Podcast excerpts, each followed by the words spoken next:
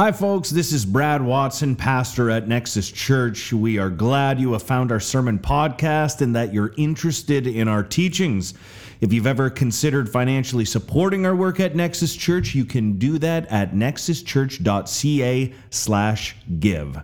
Thanks for listening and thanks for your support. We've reached the point of the season where it's time to move beyond our tensions with God. That's how we spent the first part of our season and move into tensions with ourselves. And from now till Advent, I want to focus on our relationship with time and space, how those two elements create a sense of internal friction. And the premise uh, and guiding assumption of my talk this morning is simply this you feel weary and exhausted, unable to keep up. That's my hunch, is that that's what everybody's feeling here this morning.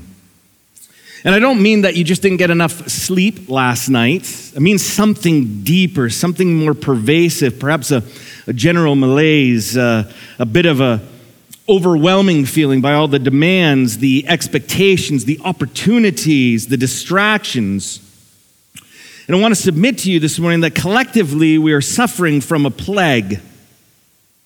Uh, something that only the Germans could name Zeitkrankheit. Unique German word meaning time and sickness together, time or hurry sickness. And I think this plague is particularly rampant in our modern Western world, but we even catch glimpses of it in Scripture. Particularly, I think, in the story of Martha and Mary. In Luke 10, we're told this story. As Jesus and his disciples were on their way, he came to a village where a woman named Martha opened her home to him. She had a sister called Mary who sat at the Lord's feet listening to what he said, but Martha was distracted by all the preparations that had to be made. And she came to him and asked, Lord, don't you care that my sister has left me to do the work by myself? Tell her to help me. Martha, Martha, the Lord answered. You're worried and upset about many things, but few things are needed, or indeed only one. Mary has chosen what is better and will not be taken away from her. Oh, how relatable is this? Martha can't keep up. She can't keep up. There's too many things to be done. There's too many opportunities, too many expectations and duties. And, and culturally, of course, Martha is under the, the yoke of cultural patriarchy. She's under the yoke of a culture with incredibly high expectations when it comes to hospitality. And at the same time, while she's wearing those expectations, there's something compelling about this Jesus figure. She wants to just sit under his teaching. But this leaves Martha stuck. Martha wants it all. She wants a good life like the rest of us. She wants to live up to the cultural expectations she lives under while also enjoying enough leisure time, some downtime to bask in, in Jesus' teaching, to, to sit and have the time to ponder the most important things in life. But there's no time for that. She can't attend to her spiritual life with the cultural demands surrounding her, pressing down on her. No time to pause and reflect too much to be done. Sound familiar? Does life feel good and balanced to you or busy and frantic? Martha had these cultural expectations she was living under, and so do we. And today, I think we've come to imagine that the good life, so to speak, is the ability to keep up. Want to be able to eat right, I need time to read, of course. I want to serve the community, embrace community. Of course, I need time to exercise. And I want to be an attentive partner and parent. But who has the time for all of that? More than ever, I think we sense today that in order to live a good life is to live a fast life, a life that keeps pace with all the change and opportunity. Today, I would say uh, we're like poor Martha on crack. We live in a cult of speed, the religion of the rat race. How do we keep up with all these opportunities in front of us? So Martha's in this place of tension. She has cultural expectations weighing her down, and won't allow her to sit and ponder the most important things in life. And we're not so different today. We too have a role to play culturally. And like Martha, if we play that role well, it can keep us from hearing the voice of God keep us from being able to ponder and consider and enjoy the deeper things of life. And the cultural expectation on each of us today is this keep up and move fast. And if you fail to do that, you'll get left behind. How did we end up here? Well, this morning I want to consider again our relationship with time and speed. And a number of years ago, I was at Ribfest with my brother Mike. And we're wandering around, you know, doing the rib and beer thing, and we're wandering around. And at one point, a man comes up to me and says, Hey, do you know what time it is? And I have my watch on. I said, Sure do, pal. I said, It's, uh, it's 4.30. He said, Thanks. And he walked away. My brother, in that moment, he said, What are you doing? It's not 4.30, it's 5 o'clock. I said, What? How's that possible? I, I was wearing a mechanical watch, and they're a thing of beauty. My wife had got it for me for Christmas the thing of beauty, you can see how they operate inside. But of course, the thing with mechanical watches is if you, if you don't move, the clock stops working. And so apparently I'd been a little too uh, non moving, and my clock had fell behind. I'd given this person 30 minutes off. My brother said, You got to chase him down and tell him the right time. I said, What do you mean I got to chase him down? He was probably just curious. It's not incumbent on me to have the right time. He's got a phone, he should know said, listen to yourself. What if he's meeting up with some friends? He's going to be half an hour late. I thought, huh, that is a good point.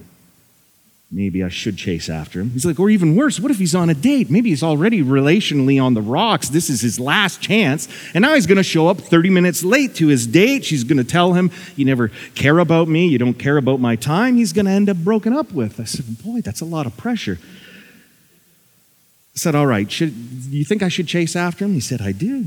I looked, he was about 100, 200 meters away at this point. I said, That's a far, that's a, that's a long way away. And my brother was like, Yeah, let's forget it. Um,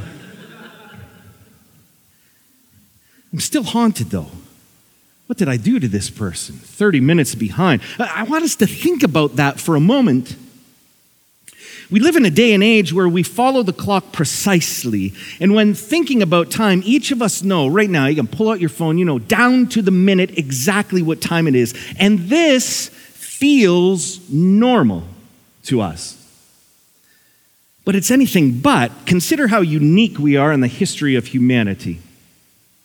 Carl Honoré, something like that, in Praise of Slowness, challenging the cult of speed, said in the early 1880s, that's what, 140 years ago? For instance, New Orleans was 23 minutes behind Baton Rouge, 80 miles to the west. When no one could travel faster than a horse, such, such absurdities hardly mattered. James Gleick, in his book Faster, railroads demanded punctuality. They forced people to be on the clock or even on time. Until they could ride on trains, few people traveled fast enough to notice clocks separately or set differently at their destination. It took telegraphs and telephones to synchronize clocks separated by hundreds of miles. In a networked world, time is a universal, ticking away everywhere in unison seems normal. But to the 19th century, railroad time came as a shock, an unwelcome side effect of technology. It was not until the end of World War I that the United States codified standard time in law. That feels like a long time ago, but it's not that distant. For the first time in human history, we're on the clock in a way none of our ancestors could have ever imagined. We now live, you could say, in the age of the clock, the cult of speed.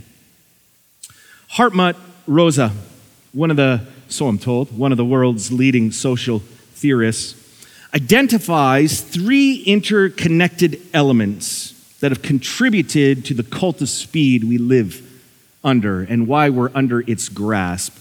And these three things are this technological acceleration, the acceleration of social change, the acceleration of the pace of life. I want to look at those three together. Technological acceleration. When we ask ourselves, why do I always feel like I'm in a hurry? Why do I always feel like I'm behind? Why do I always feel like I'm trying to catch up? There are reasons for that. The first is that our technology is accelerating us as a species. In fact, there are empirical studies, so I'm told. I don't know how they know this, but so I'm told. Um, says we sleep less, we eat quicker, we walk faster, we even speak faster than ever before. And it's no accident because the goal of technology is to accelerate us, to speed up transportation, communication, production. Hartmut Rosa points out how we've accelerated. Consider this the period from the invention of the radio at the end of the 19th century to its distribution to 50 million listeners lasted 38 years. The television, introduced a quarter of a century later, needed only 13 years to achieve this, while the internet went from the first to 50 million people connected in barely four years. That is an objective speed up. And I mention this not just to make an interesting observation, but to say this technological innovation makes moral claims on our lives. It's not just passive, it makes a moral claim on our lives. And it's this always increasing speed is to ingest a moral framework that honors the new and fast over the old and slow. Our technology wants us to speed up. Think about the way we approach the environment and climate change. We're living in this moment in Canada right now, really interesting. Carbon tax is in the news, right? A lot. Controversy over the carbon tax. And the logic of the debate is very interesting to me. With, with the birth of modernity, of course, the advent of the machine, uh, it led us to release all these poisonous gases into the atmosphere. But when we think of what will save us from polluting and saving the climate, it's technology. Technology got us in this mess, but technology is also our Lord and Savior and will save us from this. It's both the reason for our crisis and our only hope to solve it. And consider how this plays out in environmental debates. Those against environmental restrictions, they don't want us to slow down production, right? It will bottleneck, if, if we slow down production, it'll bottleneck the acceleration of our economy. And we have to keep that in mind. But on the other side of the debate, we have people saying the solution is to speed up. Speed up green technology. We need more solar cars, solar panels, solar paint. What's interesting to me is that both sides have a similar logic, a moral framework in their mind. We have to speed up. Our technology wants us to speed up. Consider the apps we have on our phones. There's a lot of guilt that comes living with modernity. We, we, we, might be the most secular age ever, but we're always feeling guilt about stuff. All the convenience. Uber Eats, skip the dishes. Cursed those apps. I hate that they were invented. It's too easy. What the premise is, though, right? This will save you time. Save you time. You don't have time to cook grocery shop. There's not enough time. And you could use that better spent doing other things. Well, like what? Maybe reading? Maybe educating yourself? But then we have apps like Blinkist and Headway.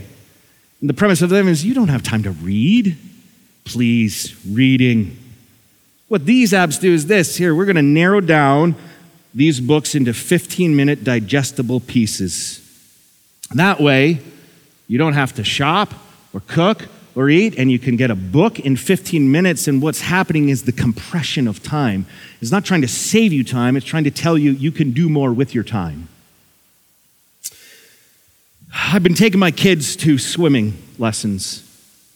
And it's out in Wilmot, so I'm, I'm always pretty confident I won't know anywhere, anyone out there. And uh, so they go swimming, and to my chagrin, I noticed that they have a canteen snack bar and uh, they serve nachos and cheese. And I'm a real sucker for nachos and cheese. I love it. I absolutely love nachos and cheese, but you don't want to be caught eating nachos and cheese. And so they, they go, they go swimming. I sneak over to the canteen, I get nachos and cheese, and then I go up to the second floor where there's less people because I don't want to be seen eating nachos and cheese. And I had out there watching the kids uh, do their swim lessons. And last week, I'm eating my nachos and cheese. I'm about halfway done, and much to my chagrin, somebody, Brad, is that you? I'm like, oh, great. Halfway through my nachos and cheese, I got cheese on my shirt, spilled.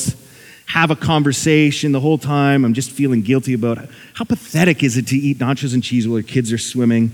And then what's even worse is in my head, I'm like, I think my cheese is getting cold. This is no good. I, by the time the conversation was done, I had to poke a hole through the, you know, ugh have this conversation. I was just feeling gross about myself. Look at what you've become, Brad. And right at that moment, I noticed a big sign community swimming pool. It's a sign that said, Parents, you can scan this QR code to find out all our programming while your kids are doing things. You can exercise and educate yourself while your kids are swimming. I thought, this is quite a marvel, really, when you think about it. Here I am, have an hour to watch my kids, but that's a waste of time, just watching my kids swim. I can scan the app, I can listen to three audiobooks, get in yoga and some meditation, all within the span of an hour. This is culturally, I think, the message we're swimming in. Do more with your time. Sitting and watching your kids for an hour, what are you, a loser? Speed up. And even when I start to feel overwhelmed by it all, I can always get the app calm. Oh, I can get headspace. What's the inference of the message there? There's no excuse not to meditate. It's so convenient. You can do it anywhere. You don't need a guide. You don't need a guru. Thank God you don't even need a community to do it in. You can just do it on your own, individually, for five minutes at a time. Meditation can happen anywhere. And it seems like an app that's meant to help us slow down, but if you really think about it, it's anything but. You realize that the inference is that we don't have time to meditate. You're on the clock, so hurry up. The app is designed to help us deal with the acceleration of life so that we can go on living at high speed. The app isn't meant to break us free from the cult of speed, it's to help us cope with the rushing pace of life. And in the cult of speed, technological innovation, it makes a moral claim on our lives. Embrace what is new and speed up. Let's talk about porn. Why not, right? This is probably online porn, the greatest technological innovation in terms of what the new cult of speed can offer us. What is the promise of online porn? Sex that is fast and new, always. In real life, the act of sex is very, very slow. Okay, maybe not the act itself, but the process of sex itself is actually very, very slow. Consider this. Let's say I wake up in the morning. I want to have sex. Now, immediately I must wait because Kristen is working. There's a seven, eight hour wait. By the time she gets home, my kids are home. And quite frankly, I don't go to bed to 9, 9.30 these days, so my window, window of opportunity, getting not a lot of time there. But take it even outside of time. Then there's the whole personal element. I have to connect with a human being. Kristen, how was your day? Was it hectic? Was it frantic? Are you well fed? Have you had enough wine? That one's important. You know, just get all the conditions right. There are so many variables involved in sex that make it a very, very slow process. Sex in real life can't keep up with the cult of speed. It's like a, it's been relegated to the Museum of Antiquity. But we have an app for that. We have a website for that. And the call to speed, what online porn offers, is borderline miraculous. Sex on demand with newer and newer and newer partners. What a miracle. Except, of course, that uh, as the science shows, it makes you unable to connect with another person, an actual partner. The declining rate of teens and young adults having sex these days is, is no coincidence to me that it's uh, at the same time the proliferation of online porn. If you want a scientific study about it, consider Gary Wilson in his book, Your Brain on Porn Internet Pornography, The Emerging Science of Addiction. Or consider this article, came out recently, published in a lot of different newspapers, journals. Why women, what, how would we go here? Women are quitting dating because it's a dumpster fire out there how we got here and what can help. I'm getting some, yeah, resonate. What's going on? We've come to expect sex in real life is way too slow. Got to speed it up. The sensation of the new and the fast and the cult of speed, online pornography is miraculous. But when sex is a conversation between two bodies, connection of two people, it's a slow and spiritually resonant connection.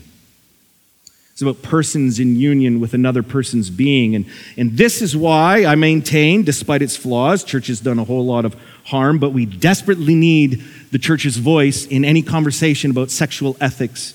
Because when we promote fidelity and self sacrificial love, the church insists this sex is not a cheap consumer good.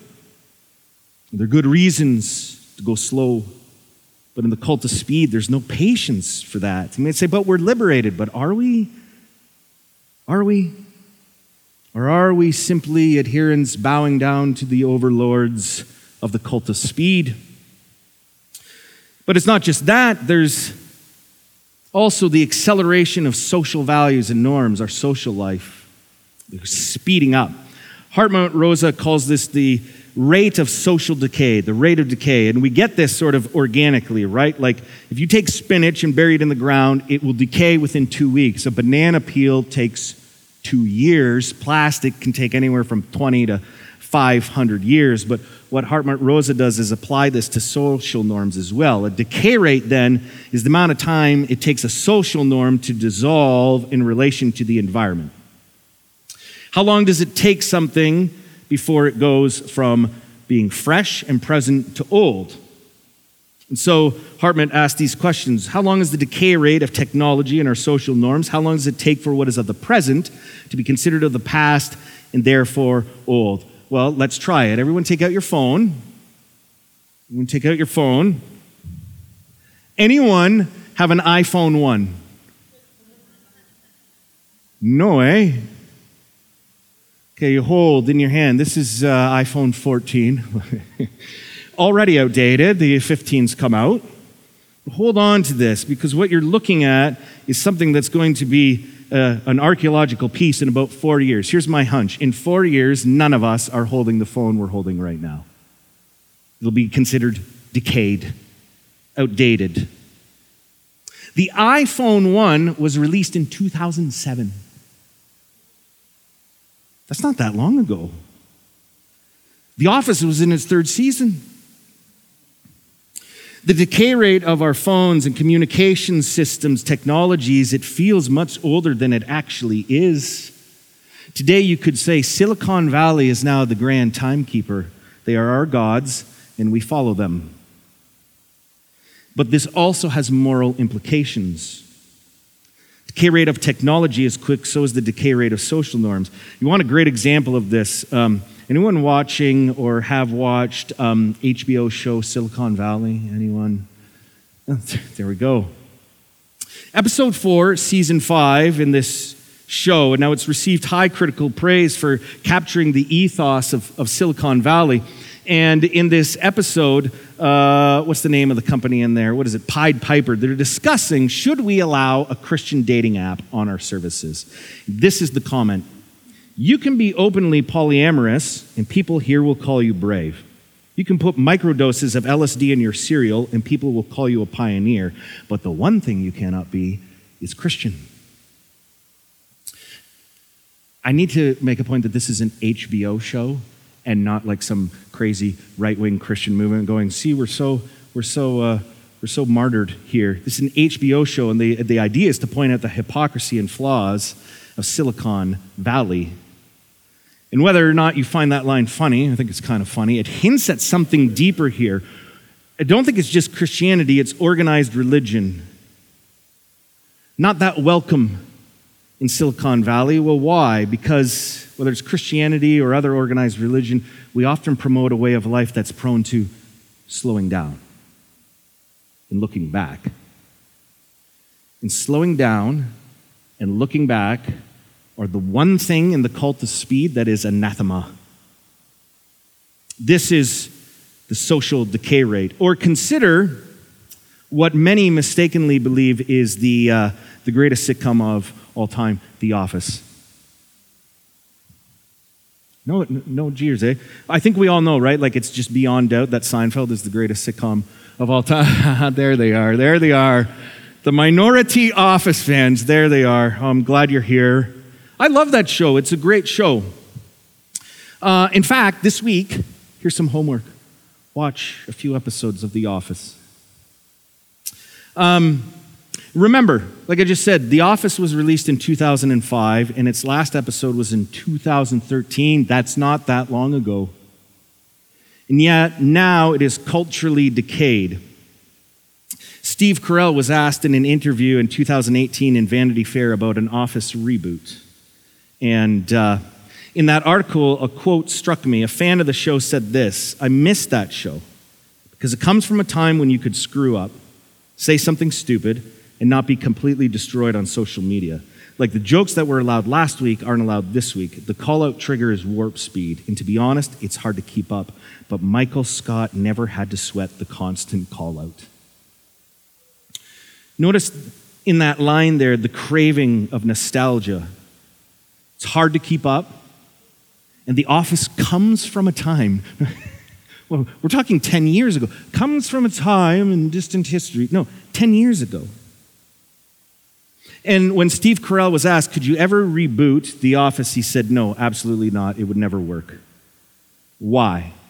He said, the office of the humor would violate too many of our new social norms. Michael's sexual innuendos in the show, much of the comedy of the show was based on comedy that's no longer allowed. It's decayed and become part of the past. He's like, well, but why? I can still watch it on Netflix. Why? Because it feels like a relic elicits nostalgia, feels old. It's like Stranger Things. We, we, we crave for the 80s. Why? It seemed like such a more simple time. And we're now at the point where we crave the early 2000s as a simpler time. It wasn't that long ago. Our social lives are accelerating so much, we feel like we can't keep up. And this is making us feel socially lonely. We feel morally old. What is old is past and behind. And, and there's a moral framework again at work here. Those falling behind are ones who cannot keep up and cannot move fast. And as technology has sped up, so have our social norms. And the social, the moral framework behind it all is fast, new. I mean, let me illustrate this by asking a question. When was the last time you read a book by someone dead? For me, it's been a while. And the idea is this the dead have nothing to say. There's no wisdom in older generations, those who have passed. Wisdom, that book better have been out in the past two years, or it probably doesn't have much of value. In the cult of speed, what is good and moral is what is new and fast. And then you have the acceleration of the pace of life. We see this perhaps most dramatically with email, right? Now, culturally, when, when email showed up, should theoretically cut our communication half in time. Before email, maybe you got what, five letters a day in the mailbox? Spent maybe two hours penning a letter. Lick the envelope, put it on, there you go. But with email, you can correspond with five people in 20 minutes, and that should cut our time of communication way lower so that we have more free space in the day. But again, in the cult of speed, that time needs to be filled. That time needs to be filled. And what it really does is it creates the conditions for you to receive not five correspondence a day, but 55, maybe even 100 emails a day. And we have the tools. We think, oh, okay, I got the tools, I can keep up with this. But now we also have text and messaging services and social media. And before those, you could maybe interact with your coworkers and a few others a day, maybe 30 people a day. Today, you can interact and be in contact with hundreds, thousands of people in a single day. And you decide, you know what? It used to take me two hours to correspond. Now I need maybe three or four hours. Where am I going to get that extra time? Well, I better take it from sleeping or eating. Good thing I got skip the dishes. Or voila, never mind, I can multitask. I can multitask. I can go and theoretically watch my son play soccer, but I'm not really watching him play soccer because what I'm doing is interacting with the rest of the people that I'm in contact with emails, texts. And if you think this is just something I'm making up here. Imagine right now you got back from vacation because you know that's hell. You get back from vacation, you take off your autoresponder, and it's like, oh, oh, I had time away, but now I'm going to have to double, triple my time to respond to all these emails. We become so indoctrinated into the cult of speed. Just ask yourself this why can't you, or why aren't you allowed to put on your autoresponder with something like this? Um, sorry, try again. I'll be back on December 1st. Do you try again then? I'm away, and all my correspondence will be ignored and deleted until I return. Why can't I do this? Sorry, this email and phone number are no longer taking messages until date. Sorry, this email and phone number are closed for two weeks. You try to contact me when I reopen. Why can't we do that? You say, well, there's little ways we can do it. But no, in the cult of speed, that would be bad, bad, bad. You got to catch up. You got to speed up. You can't ever be off.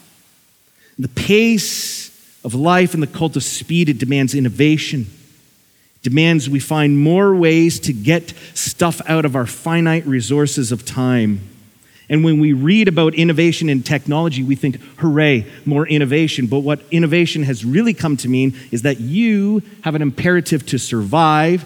And if you don't, you're going to be crushed by the anxiety of falling behind. I had a good friend recently say to me, we're talking about AI, artificial intelligence. His line was this if you're not already using AI, you're already behind. That's cheery news in the cult of speed. But what would it be? Use AI, and then I would, what? Write a really weird sermon from some computer. That would save me time. And then what? Produce more, produce more, produce more. Speed up and do more is the dogma of the cult of speed. It's the highest moral good and we're in the most secular age of our time, but I think what many of us don't realize is we've just surrendered to the God and cult of speed. There's a reason that all of us feel weary and exhausted. There's a reason we don't feel like we can keep up. There's a pervading sense that we're overwhelmed by all the demands and expectations and opportunities and distractions, and what you're feeling today is a symptom an illness inherent to the cult of speed Zeitkrankheit, time, hurry sickness. You're tired for a reason, and you're not alone. It's all of us. Let's normalize it. What is the solution? Well, I hope you join me next week for my seven tips for saving time. Eh, it was a joke. No. No, we don't need. Ah, I doubt there is a solution. But I think there's something powerful about naming our moment in time. And over the next few weeks, I'm going to suggest a few things, and none of them are time management strategies, okay? Because the last thing we need is guilt of going, oh, I'm doing two and three, but I missed one, five, and six. It's just guilt, guilt, guilt. But I want to suggest some things over the next few weeks that's going to put us into the tension our season theme. This morning, I simply wanted to name that, but I want us to take a look at Matthew 11. Just read this and tell me how good this sounds. Come to me, all you who are weary and are carrying heavy burdens, and I will give you rest. Take my yoke upon you and learn from me, from gentle and humble in heart, and you will find rest for your souls. For my yoke is easy, my burden is light. In the cult of speed, yoke is heavy, burden is hard. But there's a glimpse here of something different. And for this morning, I simply wanted to name the tension we're experiencing and spell it out. I'm going to ask the band to come and close us off. There's not enough time to get into maybe ways to think about this. We'll pick that up next week. But those things that we do not name continue to haunt us and hold power over us but the things that we name can be addressed. And so, that feeling you have this morning, that anxious feeling in your chest, even now, you're like, okay, what are we, five, 10 minutes out from being done, and then I got to do this, and then I got to do this. That sense that we can never do enough, that we can never keep up or be enough, there's a name for that. And it's the God of the cult of speed calling to you go faster, do more, embrace what is new. Feeling is a time sickness, Zeitkrankheit, and it must be resisted so that we can embrace this.